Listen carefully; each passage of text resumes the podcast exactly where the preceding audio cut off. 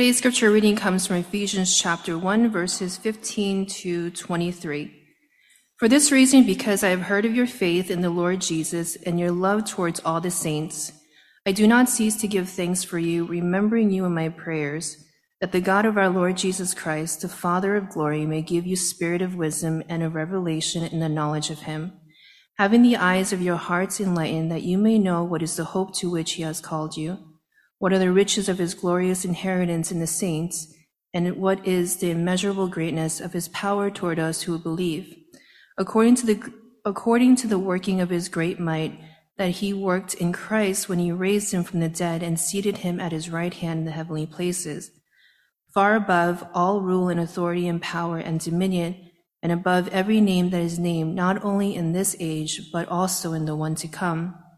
And he put all things under his feet and gave him as the head of all things the church, which is his body, the fullness of him who fills all in all. This is the word of God. What is unique in the ministry of Jesus is that he consistently tells us that he is revealing the Father, that he is claiming that in his very life, you can come to know God. His identity as the Son of God implies that it's not simply that he has information that if we grasp it, we can live a better life, or that he is more upright or moral than others, although those things may be true. By saying he's the Son, there's an implication that somehow his identity is more than just the person you're seeing, but who he is in relationship to the Father, and that relationship matters for an understanding of true spirituality, true faith.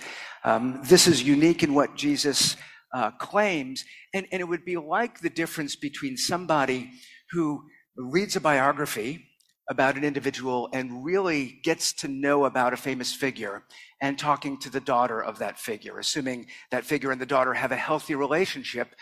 Somebody writing a biography will have all sorts of information and know facts that a family member may not even know just because they're not relevant, or it's from another time or place, it's from workplace.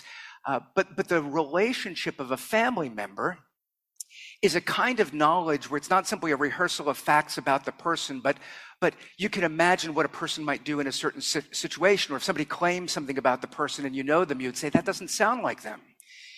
And therefore, our pursuit of religion, our pursuit of faith, of spirituality, of life, whatever it is that we're trying to take hold of, Jesus comes with lots of commandments, with lots of principles, with lots of instructions, lots of practices, but he's saying for all of that to make sense is not simply in the facts that you could find out, but in the knowledge of God. So we're looking at the book of Ephesians, where Paul is writing to a church, and today's passage, he tells them that he's praying for them, and he wants them to grow in knowledge. His prayer request, at the heart of it, is that they would increase in their knowledge, but the nature of the knowledge is not simply that he would be empowered as a teacher to give them greater facts about the nature of the faith, but that God himself would be known to them so that they would really mature and grow. So verse 17, you can see that's the heart of his request. I'm praying for you so that you would have knowledge. And so in talking about this personal knowledge that brings remarkable change to our lives, I want to begin with the connection between wisdom and revelation as it relates to knowledge, the role of the heart in this, and then finally, cosmic integration. The passage we looked at in the last 2 weeks, the claim is that all things in heaven and earth are joined together in Jesus. There's a unity there. So this knowledge of God is leading us towards this integration. But where I want to begin is with the connection between wisdom and revelation. So in view is our knowledge of God, but it's a kind of knowing that produces wisdom. Somebody could be very intelligent, could have a good grasp of the facts, but how do the facts come together in a way that work rightly? And so you could have a high IQ, but not really be informed on how to relate in a certain situation. Wisdom involves knowledge, it involves being able to process information, but it involves a maturity that we need. And what we have in view in this passage is for us to gain that kind of knowledge that will mature us and give us wisdom. It depends on God to reveal himself, to disclose himself, to make things known to us.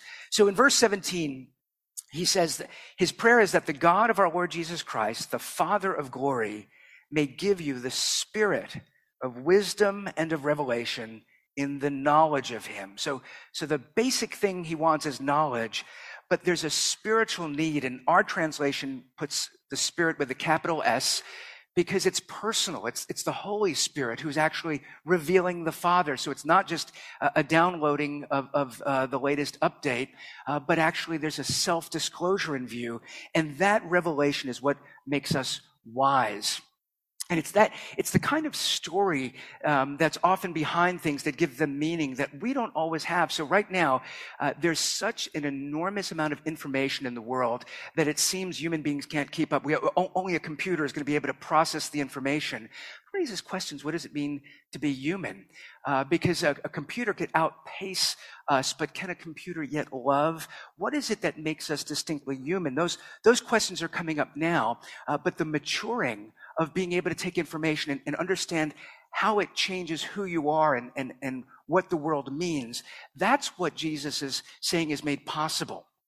And so, as an example of just the difference with the facts and how stories play into things, when I first married Kathy, and her grandmother was alive, her grandmother's place was filled with knickknacks, and every piece had a story.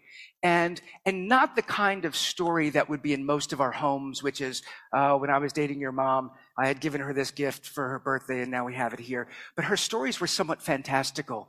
There was a rifle that she had that she said was issued to her grandfather in the Civil War. He lived in Indiana, and that rifle was actually, as an artifact, was in the family because he actually had that. She had a little metal bowl. It was a nice-looking bowl. She claimed, I think it's true, she was a truthful person, Paul Revere made it. Paul Revere, the guy in Boston in the 1700s that warned the British are coming. Yeah, he was actually a silversmith, not a political guy. He just happened to have this period, there. He made that bowl. I can't prove it, but that's the claim. So all of these stories about everything in her place. So when she died, there was this thing among the siblings and the family of what are you going to claim? And so, my main thing is the aesthetic. I'm looking around and thinking, most of this I do not want because, Anyway, I won't go down that road. The laughter tempted me to add 3 minutes of nothing to the sermon, so I'll just keep going. So there's the aesthetic. There's also the value. I mean, if there was a certificate proving that bowl belonged to Paul Revere, maybe it would be worth a lot of money. Maybe, if we brought it to an auction house, they would give some high number, but I didn't care about the personal value. To me, actually, I think the one thing we took was that little bowl. If you come to my home, I will claim that Paul Revere was the maker of that bowl. It was the only thing I remembered. So I was interested in that, not because it was the most beautiful thing. I have no idea if there's any value to it, but the story behind it made me want it. And then the other things that I thought, if only we remembered what the stories behind this were. It was this tragic loss of now they've become things because the person who could explain what the things are is no longer explaining them. We have made so much progress in understanding how the world works and how to get things done, but somehow we've lost the sense that there's a meaning behind how the facts of the universe cohere. It's not just that this thing works if you do these things, but that thing in the context of humanity could produce something that causes us to thrive. And without that, no matter what we're learning, no matter what we're doing, we're feeling emptiness, we're increasing hostility. The evidence that we're not living wisely is apparent, but we can feel a little bit stuck. The claim that the revelation of God, which is personal, it's kind of like in a conversation, you could Google somebody and find facts about them, but if you sit and talk with them and ask them questions, you come to know them differently. What Paul is saying is Jesus coming means you can begin to relate to God in that way, that you don't need a guru somewhere to give you the principles, but that through praying in the Spirit with the Bible open, you could come to know things that will mature you and make you wise. And so it's not a promise that will increase your intelligence, sense, but it's also a warning that just because your brain functions in a high level way, it doesn't mean you're making good choices in life. How do we mature? What kind of absorbing of information shapes our character? It means that our lives have a greater impact. And this is where faith is needed. So if you're sort of a Protestant nerd, you may have noticed that it wasn't random that we opened with a mighty fortress is our God this Tuesday, not Halloween. Sorry to tell you, Reformation Day. That's the occasion. Martin Luther nailing those 95 theses. I think another 10 theses have been produced, in the last 10 years, but the 95 are the ones that we're focusing on. And the claim at that point was faith had been missing, and therefore somehow we lost our way. And the recentering on faith brought us back into connection with God that is meant to ignite renewal in the church, but it raised all sorts of questions. Well, what is faith? And as reformers tried to articulate what they're talking about, because a genuine challenge of you're making it sound like I could just sit and believe something and then lead a corrupt life and you're blessed by God. And they would say, of course not, because that's not what a life of believing God looks like. You wouldn't remain in your corruption if you actually believed. So one of the things that Protestants look back and say, how do we understand the claim that faith is central? Well, there's an informational component. So you do need to think to be a Christian. There's a Bible, and it's hard to understand, and there are facts about Jesus and claims about who God is. And so we need information. But learning information is not enough. We need to assent to it. We need to acknowledge it's true, because you could have the information but just conclude it's faulty or you don't like it. It's not appealing. You need to assent to it. And some people think that's the heart of faith. You know the information and you claim you agree to it. But what was tried to be highlighted to grow deeper is, but there's a certain trust, there's a resting that comes from that.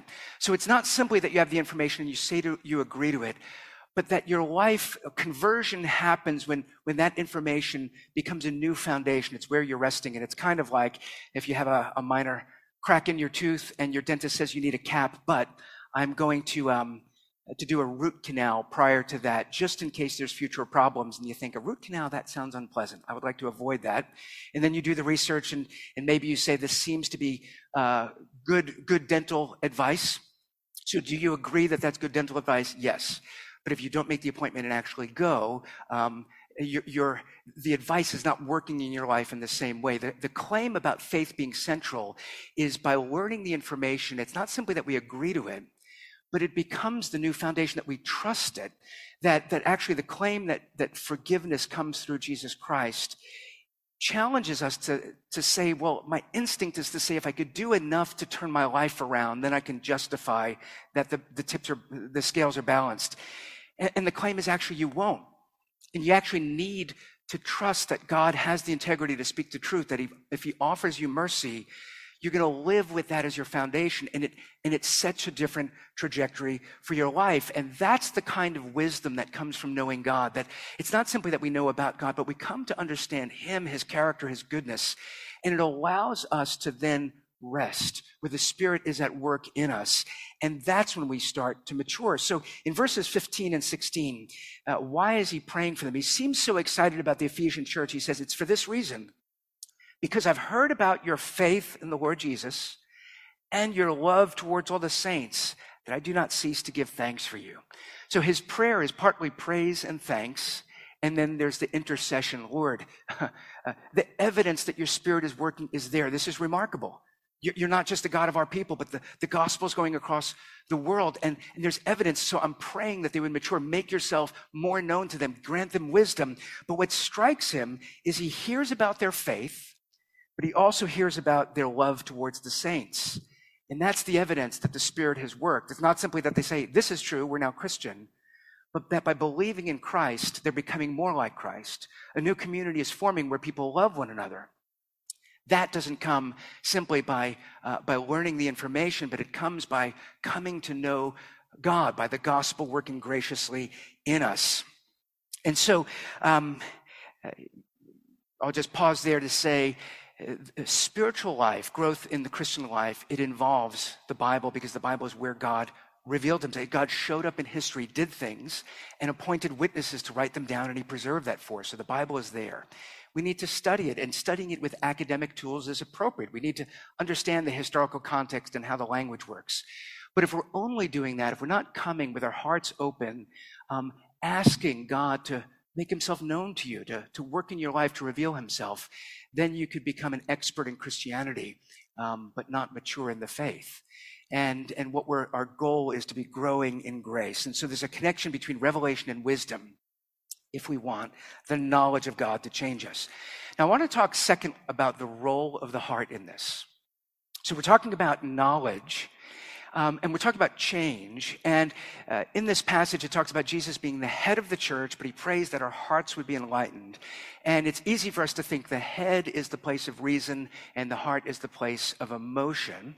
And while maybe that's true in some ways, that's certainly not what's in view here. And speaking of Jesus as the head of the church, while it would be true to say you need to be a disciple, learn what he teaches, and think his thoughts, here head is about his place in the scheme of things, his status, that Jesus has been exalted. So the head is the top of the body. Jesus, the claim is, over all things in heaven and earth. And the heart is the center. So it's not that the head thinks and the heart feels, but the heart pumps life through the body. So there's a concern for our hearts, that the very heart of God would become our heart, and that would bring life to us. So part of the problem here is that our hearts are darkened. So in verse 18, as he prays for people where the Spirit's working, they're being forgiven, they're being renewed, the prayer is that they would have the eyes of their hearts enlightened. And the word enlightened, certainly in the original Greek, the word light in it is part of how it's understood, that enlightenment means shedding light on. So it's a new kind of knowledge, a new kind of awareness of the truth. But the assumption is that our hearts are darkened. And if you come next week, you'll see what Paul says about the nature of humanity in Ephesians 2. It's so bad. It's that conversion. It's not simply going from ignorance to knowledge, but it's like going from death to life. Our hearts are in darkness. And another image that we would use, not the image of this passage, but certainly a biblical image, is that our hearts are hardened. That's the situation. Paul is saying you can't simply learn the Christian rules and get your life together. You begin by grace, but now we need to pray that God is going to show himself to you and work in your life so that you're maturing, and that maturing is going to bring light to your life, but it's also going to bring softening to your heart so that you actually become alive. That heart that will beat in you will be life-giving. And so one example of what does a hardened heart look like? What does a heart stuck in darkness look like? And just one of what could be many examples. I'm going to use the example of contempt. That there's something about us, that there's a negativity, a cynicism, but we're all prone to that, but some of us really get hardened. And I'm using contempt as an example because of in popular reading, where maybe some of you have read, one of the more popular relational psychologists today is John Gottman, and he writes about marriage, and his claim is that he can predict divorce fairly accurately, and what he says he's looking for is contempt. You put any two human beings together, it's going to be hard. We're all a little bit selfish. We get tired. We're in bad moods. Two great people who are just a little bit different, who have to share their lives. There's going to be conflict. There's going to be periods of where you need to be patient, but you could sort of get through it. And it's not simply that you could get through it, but if you're wise, if you're careful, you could actually thrive. It's a relationship that you don't just need to survive, but actually has potential for good. But it's always going to have ups and downs. It's going to have difficulties. And sometimes you just need tools. Sometimes you need character. But what Gottman claims is where there's contempt, there's nothing you can work with. Because where there's a conflict, if I am really furious with you and I think you're wrong, but while you're talking to me, I'm open to the possibility that there might be something truthful in what you're saying. You can bring light into my life. There's hope. This interaction could be meaningful. If I've decided in advance, I look down on you, you are wrong, my job is to destroy you, nothing you say can really convince me. It creates an impossible scenario. If contempt is there in the relationship, the raw materials for progress are not there. Most of us probably feel like we're fairly open spiritually, we're decent people. Maybe you have some issues with religion, but most of us wouldn't feel that we're completely hardened. But the Bible gives a picture of our hearts that there's sufficient darkness that under the right pressures, we would find that there's more contempt towards God than we're willing to acknowledge, we're willing to admit. And it creates what seems to be this impossible situation. And it's kind of like if you're a contemptuous person, if that's sort of just the way you're oriented to the world, and you have an annoying coworker, so 1 hour a week you're in a meeting with that person, it's easy to not have that really grip you and to just, when they share, to have a thought that could seem like an ordinary thought, oh, this person's so dumb, I wish they didn't talk so much at the meetings. And you have other coworkers who could agree with you, not because their hearts are hardened, but because that seems ordinary. But then in the central relationship, when you find that that's actually everything that's said, you think the person's an idiot. There's no openness. It's kind of like in our relationship to God. As long as God is there, it's fine. Maybe you hate God, maybe you love God, maybe God's neutral. But it's when it matters in life where then you need to draw near to God that then we find actually there's resentment, there's fear, there's all sorts of assumptions about the nature of God that creates the kind of impossibility that God can't just raise up a prophet to give us the information we need and get us back on track. Jesus comes claiming he's coming into a situation where something miraculous is needed, a greater power, something that could overcome, contempt people. And if you read Luke's gospel, for example, it's not all over the place. Maybe it's a few places, but look for the word contempt. Herod was excited to meet Jesus and yet treated him with contempt. The parable of the Pharisee and the tax collector, if you're not familiar with it, you could read it in Luke. But Jesus sets it up by saying, and here's about a parable about people who are self-righteous and treat other people with contempt. The warning that even religious people with hard hearts don't really know God. And so what needs to happen is, in this passage, we find that at the center, the death and resurrection of Jesus, although that's not the emphasis, what's interesting is the ascension is. But in verse 19 to 20, Paul says that it's according to the working of God's great might, that he worked in Christ when he raised him from the dead and seated him at his right hand in the heavenly places. And so the next passage is a little bit more about the reality of death. This passage is about the reality of the excellency of Christ, but it assumes the backstory. It's not just that Jesus was raised and ascended, but he was raised from the dead. How did Jesus die? We killed him. What measure of contempt does it take for somebody to come and say, I've come to make God known, and here are the signs of life in the kingdom? And something in humanity said, this guy needs to go. We hate him. So it's from the dead, the power of humanity in our corrupt hearts to do evil. What we're told is there's a greater power. It's a power that gives life from the dead. So it's not simply that Jesus was killed by us, but he was raised by God. And that turns things around. If God can raise the dead son who was crucified, he can soften the hard hearts of those who rejected him. And so there's something here about a work God is going to do deep within our hearts that we really need to understand. And the story of the cross, when we look at the cross, what do we see? And maybe some of you look at it historically. We see a fact that happened. This is just what happens in the Roman Empire. They crucified people that seemed to be dangerous. Maybe you look at it from a leadership perspective. Maybe if Jesus would have answered questions when Pilate was asking him, he would have gotten off. There's any number of things that you could look that will pull out a little bit of a sense of, do I really want to follow a guy that failed? Do I really want to get so close to something so controversial? Any of the thoughts that could come to our minds, the New Testament frames what we're supposed to see in the cross. We're supposed to see we, the hard-hearted, who continue to reject God, in the greater power of his grace and love, was willing to bear it in order to completely transform us, in order to make forgiveness a possibility, in order to bring the new covenant promises that our hearts of stone would be softened, in order that the dead could come to life. The New Testament is shining light on Jesus, saying, look there, and the Spirit would show you what you are to see is not misery, failure, injustice. What you are to see is a remarkable grace of God. And that softens our hearts, because it doesn't mean, it means that Jesus didn't simply die as a fact of history or because there's this amorphous large church out there, but Jesus died for you. He knows your hard heart. He knows your failings. And yet God's grace is to invite you to come to him, even if it's costly, for himself.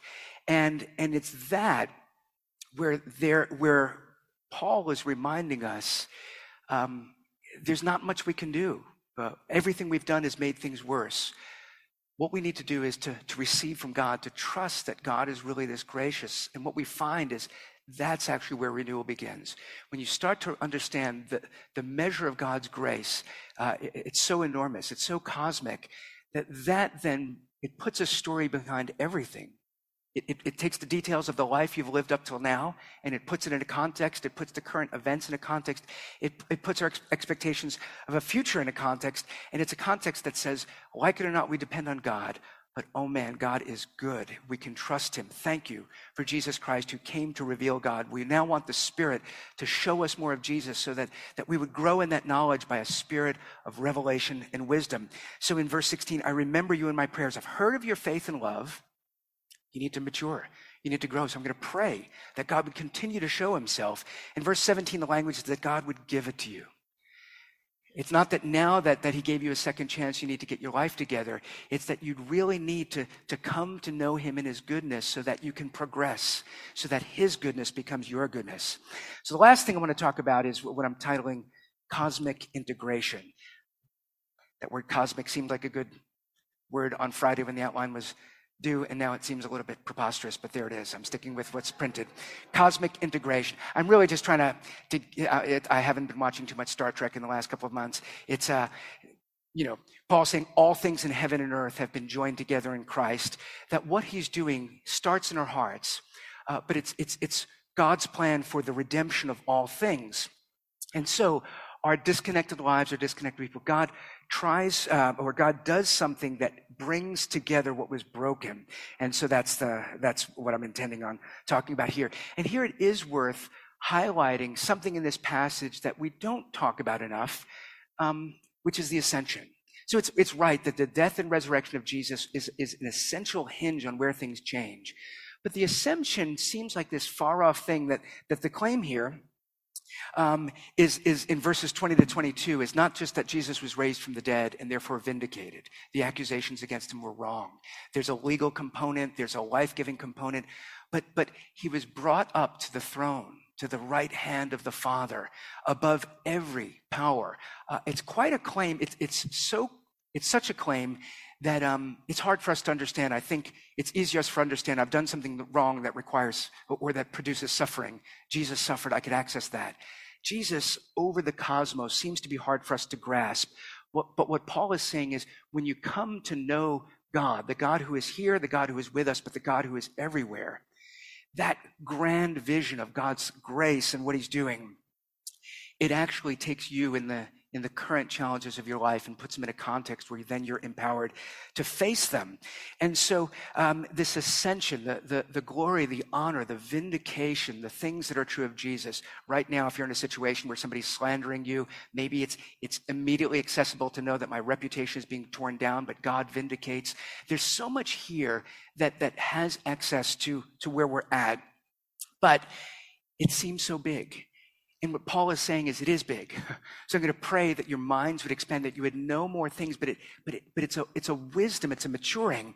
And so I want to highlight in this last point the three things that he names that would be helpful for us to mature in, to grow in. And in verses 18, 19, his request is for knowledge, but here's how he unfolds it. He says that you may know, one, what is the hope to which he has called you? Two, what are the riches of his glorious inheritance in the saints?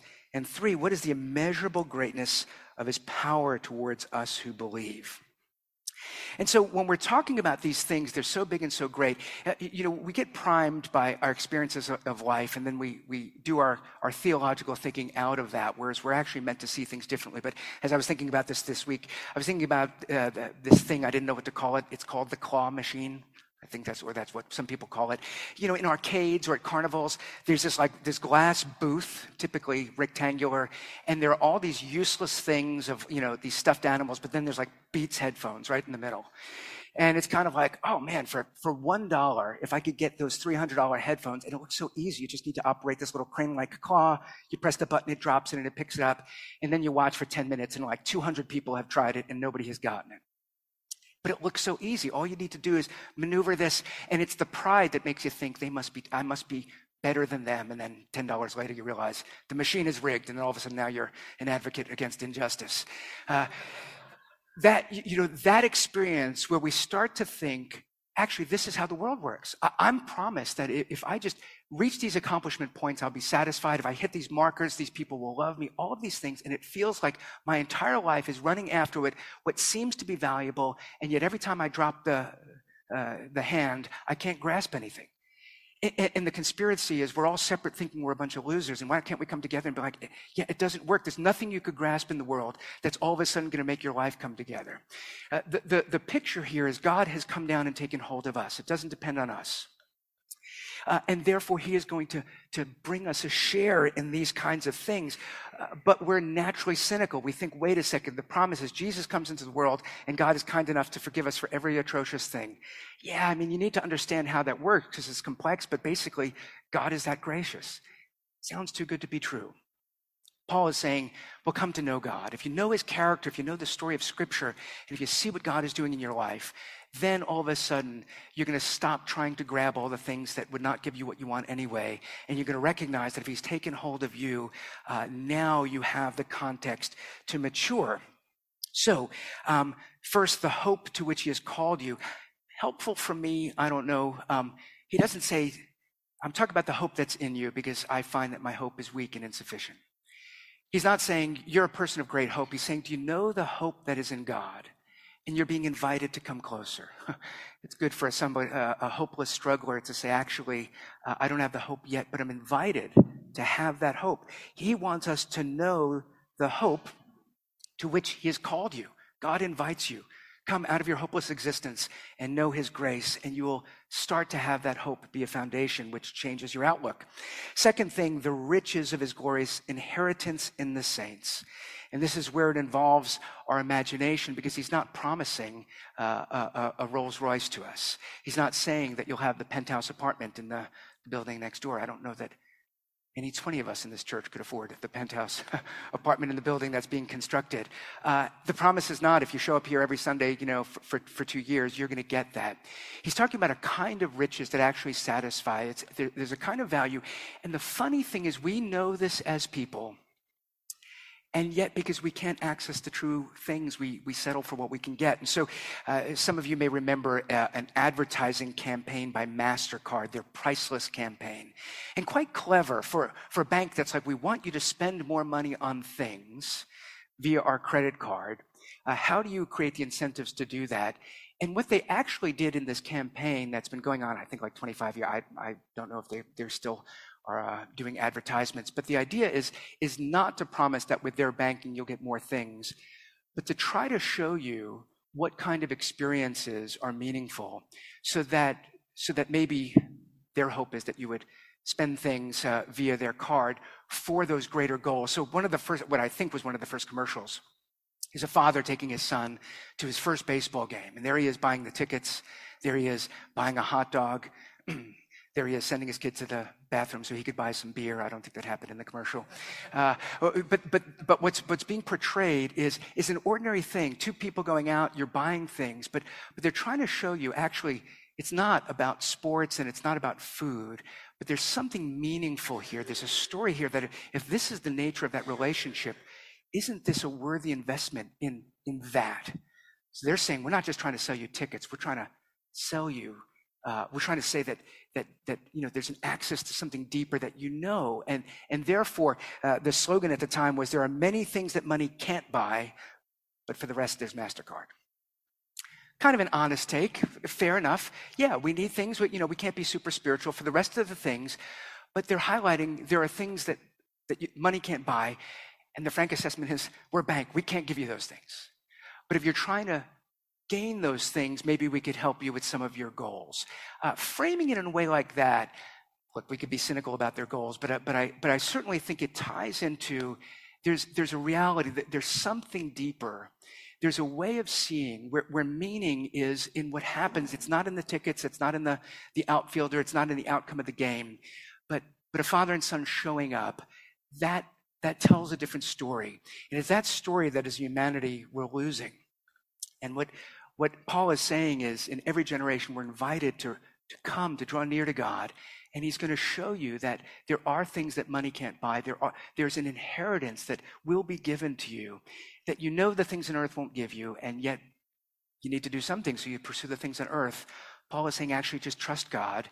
And yeah, you still pursue the things on earth, but you do it not because that's what you serve, because that's your identity, because that's your hope of satisfaction, but you, because you've come to know God and his grace.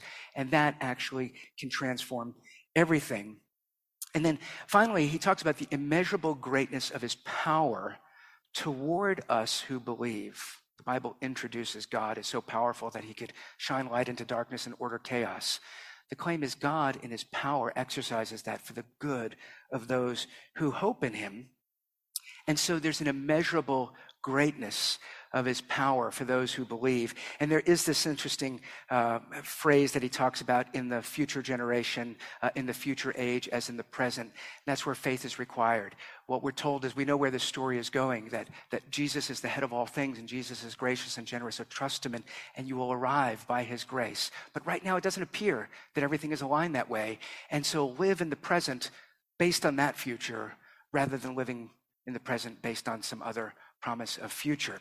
And so the power that God has to protect us, to preserve us, to change our hearts, to give us life from the dead, the power of the one who made all things, who sculpted the mountains and filled them with rams and animals, that God will exercise his power on behalf, in a protective way, on behalf of his people, in a generous way, on behalf of his people. And so, in conclusion, verses 22 and verses 23, the story here is about Jesus. It's interesting, this passage is about the greatness of Jesus. The next passage is about what God does in us, but they're connected because we're told his story is our story. And so the Father puts all things under Jesus's feet, verse 22, giving him his head over all things to the church, which is his body, the fullness of him who fills all in all. So God calls individuals, but he calls us into community. Our connection to Christ connects us to one another, that the relationship is organic. It's now like the relationship with a head and a body. The head is exalted, the head sees all, the head is glorious, but we're now integrated.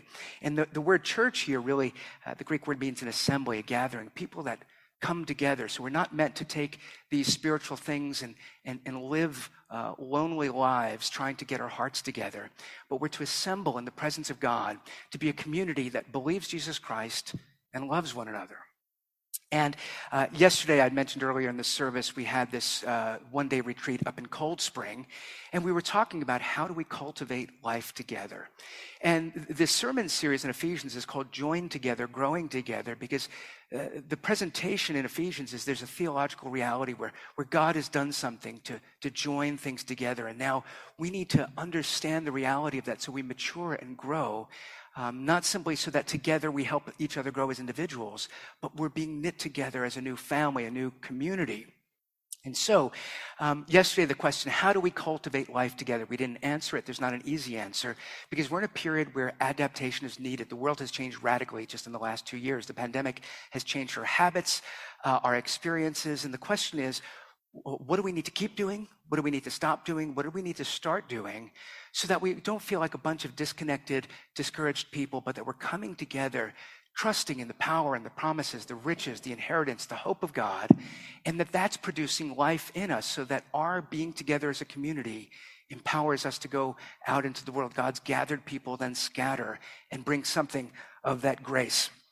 And I'm not going to answer the question for you today. I'm hoping we're going to spend the next year, if you're part of our church, trying to make progress in answering that. What I want to commend to you today is to pray, because that's what Paul does. He writes all sorts of specific things, but at the end of the day, he says, well, the Spirit has worked. God has shown you things. I'm just going to pray that God shows you more things, that you have a spirit of wisdom and revelation in the knowledge of God. And I wonder how many of you pray for your churches. So if you're part of Emmanuel, do you pray for Emmanuel? If you're visiting with us today, do you pray for your church? I would encourage you, if only 25% of us are praying in the next month, that God's Spirit would bring revelation in our community, that we would grow in the knowledge of him, that we would become wise. I think we will make a lot of progress. So don't feel guilty if in 3 weeks I remind you and you realize you have not prayed at all. Let's hope somebody is praying, because that's how God gives to those who ask. So be praying. And in particular, often, when we find a particular area of dissatisfaction and we pray for ourselves in that, and it happens in the church, people seem to be nice to everyone but me. I tried to volunteer for this, but it didn't go well. Or whatever the kinds of things that come up. Let me encourage you, as you pray for yourself, Lord, give me grace to love people, to love the church. Assume that you're likely not the only one, so pray for the church. Lord, I showed up at a church that talks about community, but nobody came and talked to me. I may not go back, but Lord, bless Emmanuel, that they would change, that they would really love one another, that your presence would be there. Our personal experiences are our collective experiences. So pray for yourself, pray for God's spirit of revelation, but pray for the church. If you're here, pray for our church. If you're at another church, pray for your church. But God will give us this grace, and we can make progress, but it's not going to be our plan. It's going to be God's kindness, and we just have to trust that if we show up and are faithful, he will do it. So let me pray for us. Our Father, it is hard for some of us to depend, to sit and hear a message that you just need to give us things. We need to ask. We need to spend enough time with you that you will show us the things that we need for wisdom. And Lord, forgive our hard hearts, forgive our cynical spirits, forgive any element of contempt in us, and renew our hearts and minds. Help us to be wise. Fill us with grace, that we would know this hope, that we would be excited about this inheritance that we have, that we would see the goodness of your power, and that would give us strength to be like Jesus as a member of his body in the world. We pray this in his name. Amen.